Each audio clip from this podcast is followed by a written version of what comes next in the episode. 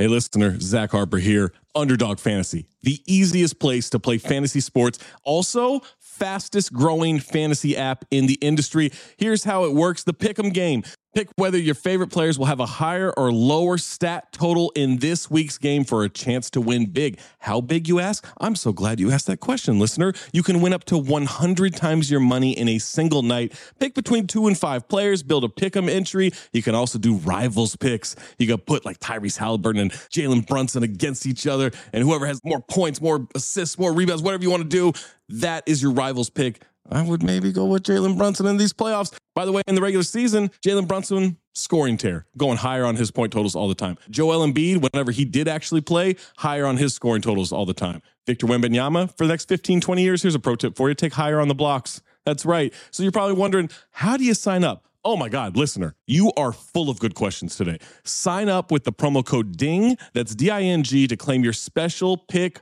first time deposit offer up to $250 in bonus cash. $250, man, that's a lot. Visit underdogfantasy.com or find them in the App Store. And don't forget to register with our code DING, D I N G, to claim your special pick and first time deposit offer up to $250 in bonus cash. Must be 18 or older, 21 or older in Massachusetts, Arizona, 19 or older in Alabama and Nebraska, and present in a state where Underdog Fantasy operates. Terms apply. Concerned with your play, call 1 800 Gambler or visit www.ncpgambling.org. Arizona 1 800 Next Step. That's 1 800 639 8783.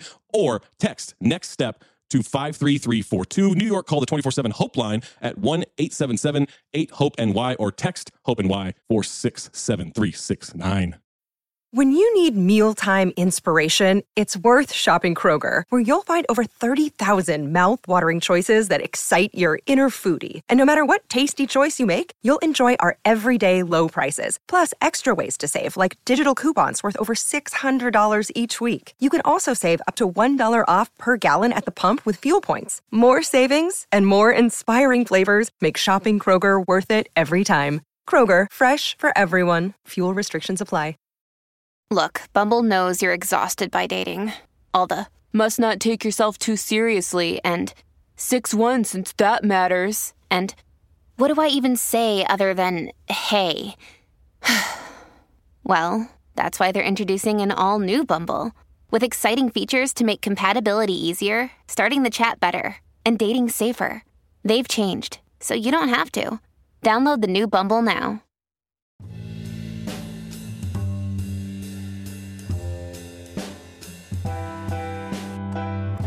Welcome back, ladies and gentlemen, to the latest edition of the Woke Bros. Of course, I'm your co-host, Big Waz, aka Wosny Lambre, and I'm joined by my brother, my partner, on the west side of Los Angeles. What's going on, Nando? Doing all right, man. Can't complain. You know, living the dream out here. How about you, baby? Of course, same old same. We're here, we're chilling. Cannot complain about it, man. Um, on today's show a big victory in Brazil. Lula da Silva back again somehow, president of Brazil. We're going to talk about why that's just a huge deal, a huge victory um, for the left. Like, there's no other way to paint that. Kind of crazy when you think about the journey from this guy doing two terms, then becoming a political prisoner, getting out and winning again. This is a movie. Um, so we're going to talk about that. Uh, but first, man, we want to talk about something that I don't think is getting a lot of press right now in the news, but is a pretty big deal. Um, the Supreme Court is about to hear a case about affirmative action and whether to strike it down. Um, it's it's so funny. It's coming from a conservative group and a group that um, professes to represent the interests of Asian American students at large. And, you know, it's based on this idea that Harvard and other elite institutions during their admissions process, uh, they fucking they excluded Asians. They discriminated against Asians. Um, and you know, to artificially make their campuses and stuff like that more diverse. Uh, and it's just a whole bunch of stuff, uh, Nando. And it's I think there's a lot of stuff here that is right in line with things that we talk about every single day in terms of like these race based programs and who the benefits actually accrue to We can Yeah. talk about that. But I think the spicy part here is this idea that they've these conservatives have figured out like, no, let's get Asians on board here to make our case more diverse. And I think that's the spiciest element to it. Yeah, no, absolutely. I mean, it's uh, it's it's interesting because I think like when people think of affirmative affirmative action, the way it's implemented, I think is indicative of like what you said. A lot of the stuff we talk about um, on this program. I'm just gonna read a couple stats to you um, really quickly. Um, 71% of Harvard's Black and Hispanic students come from wealthy backgrounds. Mhm. You know, they are they are the beneficiaries of, of, of affirmative action. Um, just a little more. First and second generation African immigrants, despite constituting only about 10% of the US Black population, make up 41% of all Black students in the Ivy League, right?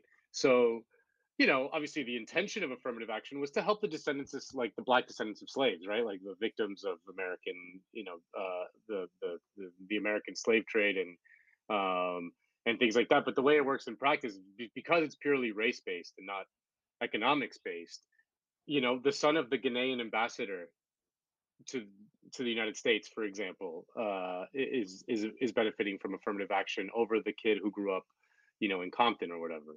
Um, and I think that that just shows the limits of the political imagination that a lot of this liberal worldview has.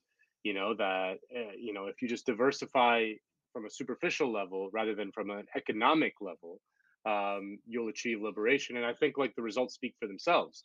Um, like affirmative action has not led to a meaningful um, benefit to the major- the majority of the people it, it's meant to it's purported to help.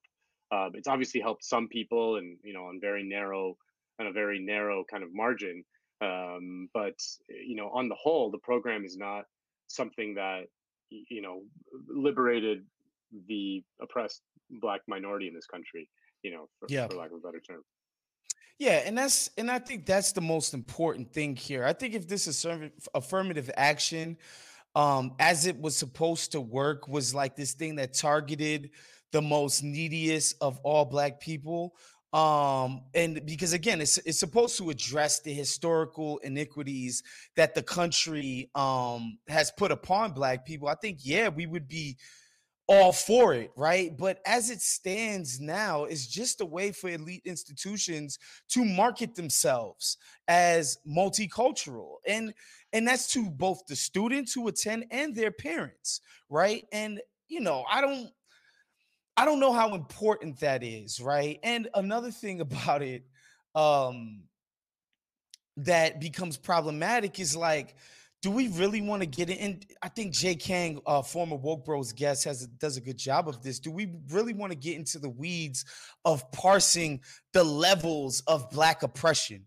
Like, no, you're from, you know, all uh, Nigerian immigrants who were well off, blah blah blah. We don't need to help you. You're from this type of black person. Like, I don't even know that we want to be getting into the weeds with that. Yeah. And like to my mind, this stuff is really the, the the problems of really well off fortunate people most colleges and universities let in most of the kids that apply to them. Um, you, you can have a great experience. You can get a pretty good education at most of them um, i think the affordability of this stuff is becoming problematic but like as far as affirmative action and shit like harvard and university of michigan and other sort of elite institutions i just you know i don't think that's this is a thing. Again, yeah, like if you really want to help oppressed minorities in this country or oppressed people anywhere, you know, um, things like Medicare for all, broad-based social programs, you know, even Medicare itself, Social Security, these broad-based social programs that benefit all people, both are not only, you know, the actual things that will uplift people out of poverty and, and oppression, but also the most durable politically right? You know, affirmative action is going to die because there is no one defending affirmative action. You know, there's no coalition to defend affirmative action. There's no one whose self-interest on a mass level is depends on defending from affirmative action. Therefore, it eventually becomes a target of, of the right wing, and it's an easy defeat. You know, an easy defeat. Whereas privatizing Social Security, which has been a dream of Democrats and Republicans for 30 years, somehow doesn't doesn't happen because there is a broad-based social Mhm. political bloc that is self-interested in defending it, therefore will defend it tooth and nail. You know what I mean? Um, so uh, you know, th- I, I think it's just a lesson in in in basic political efficacy, but also in in in what real emancipation looks like. Um, you know, a an increase in the minimum wage, and you know, things that just benefit a broad swath of the population. You know, giant cash transfers from the rich to the poor, um, whether that's in the form of social security or some sort of um, you know government benefit for other things. Um, like if there was a, a child care benefit, like if you just got a check in the mail from the government, you know, thousand bucks if you have a kid, you know what I mean, uh, every month type of thing. You know what I mean? Like that would be just an unbelievably popular popular program that would be very difficult to dismantle because there would be this this huge coalition of people who would who would fight to defend it. Um, things like affirmative action, which saw the path towards you know escaping poverty through a, an elite education that's just not how that works That's not It's viable those for a large group of people. exactly all it does is reinforce inequalities right Mhm. um you know if if if everyone went to harvard then harvard would stop being special you know that's just Ye- that's just the reality of it And we had Bert Cooper on, and he talked about this months ago when he was on the program. Just this idea that the benefits of these race based programs accrue to the people who have the means to access those benefits, right? Who are able to go out and they know how to do it. They know how to play the game. They're of the culture of these elite institutions and they can win. You know, like they can win. They can get it right. They they can achieve all of the the the sort of what what is asked of you you know the answers going in because you are of those institutions like you might be a third and fourth generation college student right who's a black person you know if you come out of that it's going to be much easier to, for you to access this minority sort of race based program kind of stuff uh and normal people they don't have access to this stuff and they're not going to win that way and while you know i understand why a lot of people are going to be hurt to see a, affirmative action fall i think in the broader sense i don't know that this again actually i do know this was not helping a wide swath of you know disaffected people Hello, listener. Guess who's back? It's me, Anthony Mays, your favorite butcher turned podcast producer, and I'm here to talk to you about ButcherBox. ButcherBox is the most convenient way to get high quality meat and seafood that you can trust delivered straight to your doorstep, free shipping, vacuum sealed packaging. It's ready to go right then. It's ready to pop in the freezer. You get exclusive member deals and a variety of high quality cuts at an amazing value. Going to the grocery store can be a huge pain. You're usually in a rush at an inconvenient time. You're waiting in line at the meat counter. You're taking a number. Maybe this place doesn't have a number. You're jostling with fellow customers. You're trying to get that ribeye that you want or that nice piece of salmon. Maybe the butcher that you're dealing with has a bad attitude or something. I don't know. That was never me, I promise, but maybe it happens. ButcherBox takes all of that out of the picture. You are always prepared with meat and seafood in the freezer, and you're not going to find quality for this price anywhere else other than ButcherBox. So sign up at butcherbox.com slash dings, D-I-N-G-S, and get our special deal. ButcherBox is offering our listeners a free for a year offer plus an additional $20 off. You can choose salmon, chicken breast, or steak tips free in every order for a year. Sign up today at butcherbox.com slash dings and use code DINGS, D-I-N-G-S to choose your free for a year offer plus get $20 off your first order. Hey, it's Kaley Cuoco for Priceline. Ready to go to your happy place for a happy price? Well, why didn't you say so? Just download the Priceline app right now and save up to 60% on hotels. So, whether it's Cousin Kevin's Kazoo concert in Kansas City, go Kevin, or Becky's Bachelorette Bash in Bermuda, you never have to miss a trip ever again. So, download the Priceline app today. Your savings are waiting. Go to your happy place for a happy price. Go to your happy price, Priceline.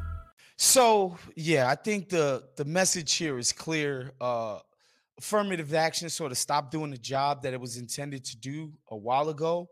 Sucks that, you know, the way that it's happening. I understand the, the parties that are involved, um, especially this one guy, I forget his name right now, um, who was behind uh the Shelby County getting voting rights turned. Uh basically, you know, him being the guy that's spearheading this. I understand why people get upset by it. Uh, but you know, this this thing wasn't doing the job of the people on the ground, man. It was doing the job of the work of the elites, and Yeah. I don't know that we should be too, you know, bent out of shape about it. But let's move on, man, to legitimate good news in the new in the world of the left. Um, man, Lula da Silva, he takes down Bolsonaro, who he tried to do his little Trump thing of I'm not conceding, blah blah blah, but he's already put in the mechanisms to abdicate um, the presidency, and he's moving on. And Lula's about to be president again. Of course, man. Rest in peace. Shout out to my brother Michael Brooks, who, if not for him, I know for a fact, me myself personally, I would not be so plugged in to what is happening in Brazil, particularly with Lula's brand of leftism. And so to see this guy again win, take tens of bring tens of millions of Brazilians out of poverty in his two terms in office over there in Brazil, get out, go to jail, uh, be jailed by his political opponents, get out, and then win again. This is this is beautiful, Nando.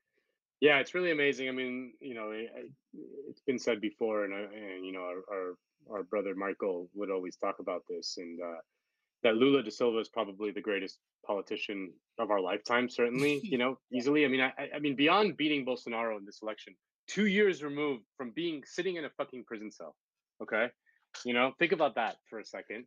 Um, Lula da Silva is probably the, the person that is most responsible for bringing down Brazil's mil- military dictatorship. You know, Brazil had a military dictatorship from 1944, 1954 through uh, the mid 80s. Um, it officially ended in 1989, kind of started ending in the mid 80s. Um, but in the late 70s, you know, Lula be- emerged as the leader of the trade union movement that was the forefront of opposing the military dictatorship. Lula is an uneducated factory worker from northeastern Brazil. You know, he does not come from the power centers of Brazil, Rio de Janeiro and Sao Paulo. He comes from the northeast. Um, he was a factory worker. He worked, I think he worked in an auto plant. He lost his finger. He's missing a finger, but he got cut off in an auto plant. Emerged um, as a really heroic union leader that led, um, organized a series of wildcat strikes against like a corrupt union leadership um, that really mobilized the entire country. It- it's just like a remarkable political story. And then in the early 2000s became president of Brazil. Um, I believe Brazil is the third third largest democracy in the world after India and the United States. Um, that's a, it's, it's a huge country. It's over 200 million people. There's more people in Brazil than the rest of South America combined. He became president of Brazil and led this remarkable transformation in which he just lifted millions of people out of poverty um, by basically giving them money. You know, simple, broad-based social programs like we were talking about. He, you know, instituted some taxes and then just instituted like a a, a just a benefit for the poor. Um, they put money in their pockets.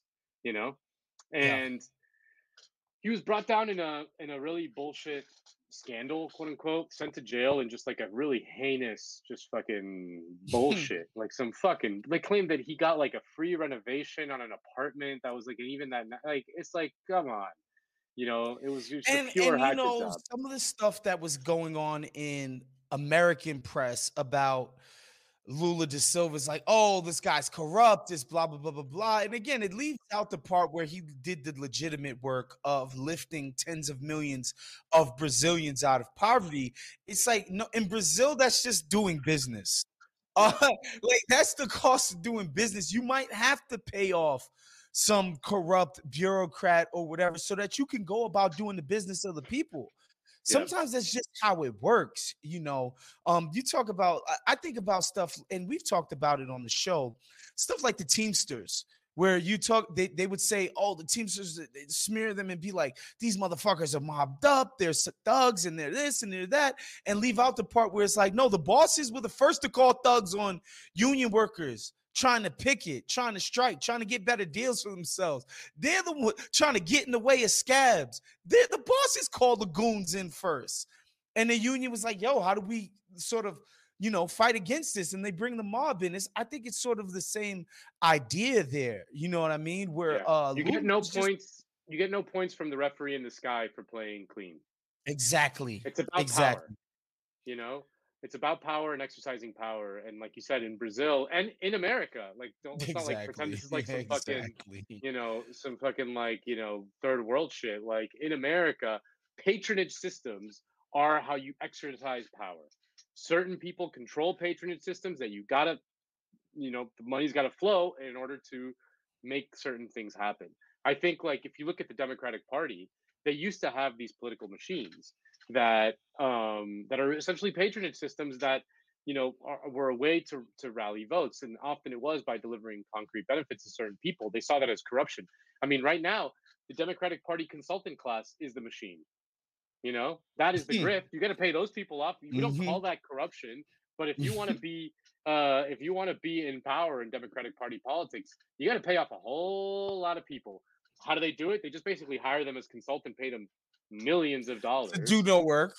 do no work, to buy some fucking ads on TV, to produce like the most boring ads in the fucking universe, you know, like uh and and you know that's that's the grift. That's Yep. that's that we don't call that corruption, but that's that's the same thing. Is that like you need to grease some hands in order to exercise power. To be like kind of pure about that, you're just never gonna achieve it.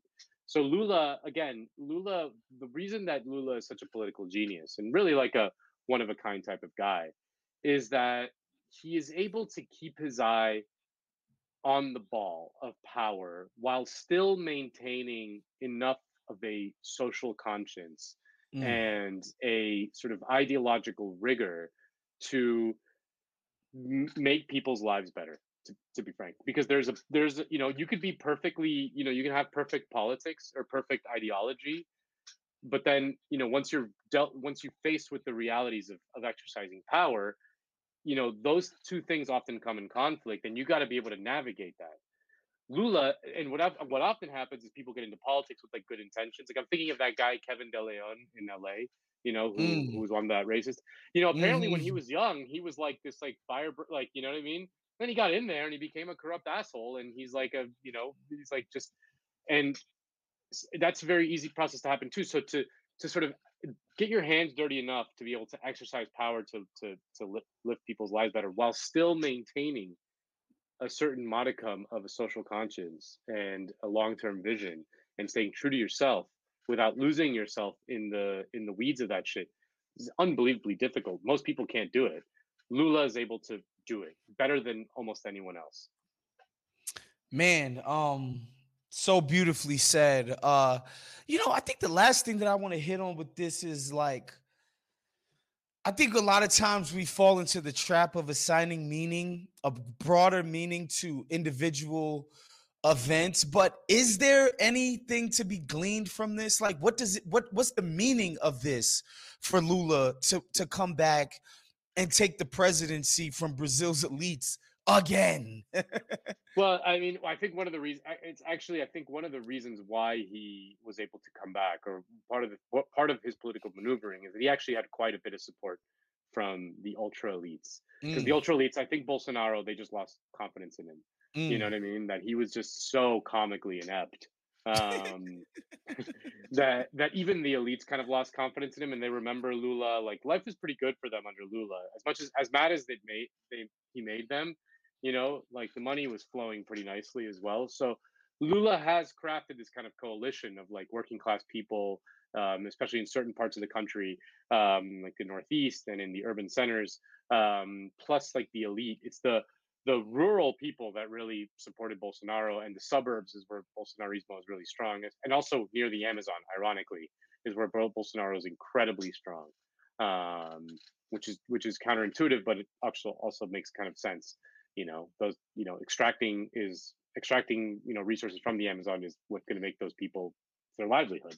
You know, um, but I think there are kind of lessons to be learned, both in terms of the power of this kind of revanchist far right is definitely stronger than we'd like. Bolsonaro mm. got way closer than than would be comfortable. I mean, it mm-hmm. was a mm-hmm. fucking tight election. Mm-hmm. You know, despite his comically inept handling of COVID, despite he himself getting COVID like 12 times. You know, you know? Um, and and he got really close. And this phenomena that I'm talking about about rich people plus kind of like a certain type of working class people um, in the cities voting kind of progressive, whereas uh, people in rural centers and the suburbs, uh, you know, eh, middle classes, but also poor people in the in the in the rural areas, the, yeah, voting like insane yeah. far right. You know, mm-hmm. happens in the United States, happens in yep. Europe. It's happening kind of everywhere. So there's there's definitely something more structural going on. Um, and then the other big thing is that Lula is the kind of crown jewel in a way of of what's an emerging um, kind of left wing resurgence in Latin America. Latin America. The left is on the retreat everywhere in, in the world. Everywhere, the left is being just crushed everywhere, except in Latin America. They won Brazil, they control Argentina, control Bolivia. Um, they lost in Ecuador, but um, won in Peru, although he's in he's in trouble. That guy. Won in Colombia, which is an insane far right country forever. Mm-hmm. Never won a left wing president. Never won. Obviously, Cuba um, and uh, and Honduras, um, you know, has, has and plus um, don't forget Mexico, AMLO. So you know the the largest economies in Latin America are Brazil and Mexico, both controlled by kind of you know pretty based left wing, you know, political operators. Dude, fucking AMLO. I was talking about it in the live show, uh, the Ben Burgis show. AMLO, you know, he's he's on his like last year in office. Dude has a 66% approval rating. That's incredible. I don't Despite, think we'll like ever constant was... attacks from mm. fucking the elite, the media. Everyone fucking hates him. Do you think I, when when will we see another president in America get sixty six percent approval rating? It seems it seems unthinkable now. It seems impossible. I, am sure things changed. Yeah, but like, god damn, dude. You need someone that you need. It, it only happens when someone delivers the goods for working people. Yeah, you know. You know there what I mean? You go the, the message the message endures. Um man thank you nando. Of course as always shouts to everybody. Check out the patreon man. We're bringing some new stuff to that the og shows. Make sure you're checking out the newer content that we're bringing to patreon. Of course that's patreon.com backslash count the dings. Check out all of our other count the dings offerings. That's for five bucks a month essentially man. A couple starbucks a month. Go support us on patreon. We'll see you guys next week. Peace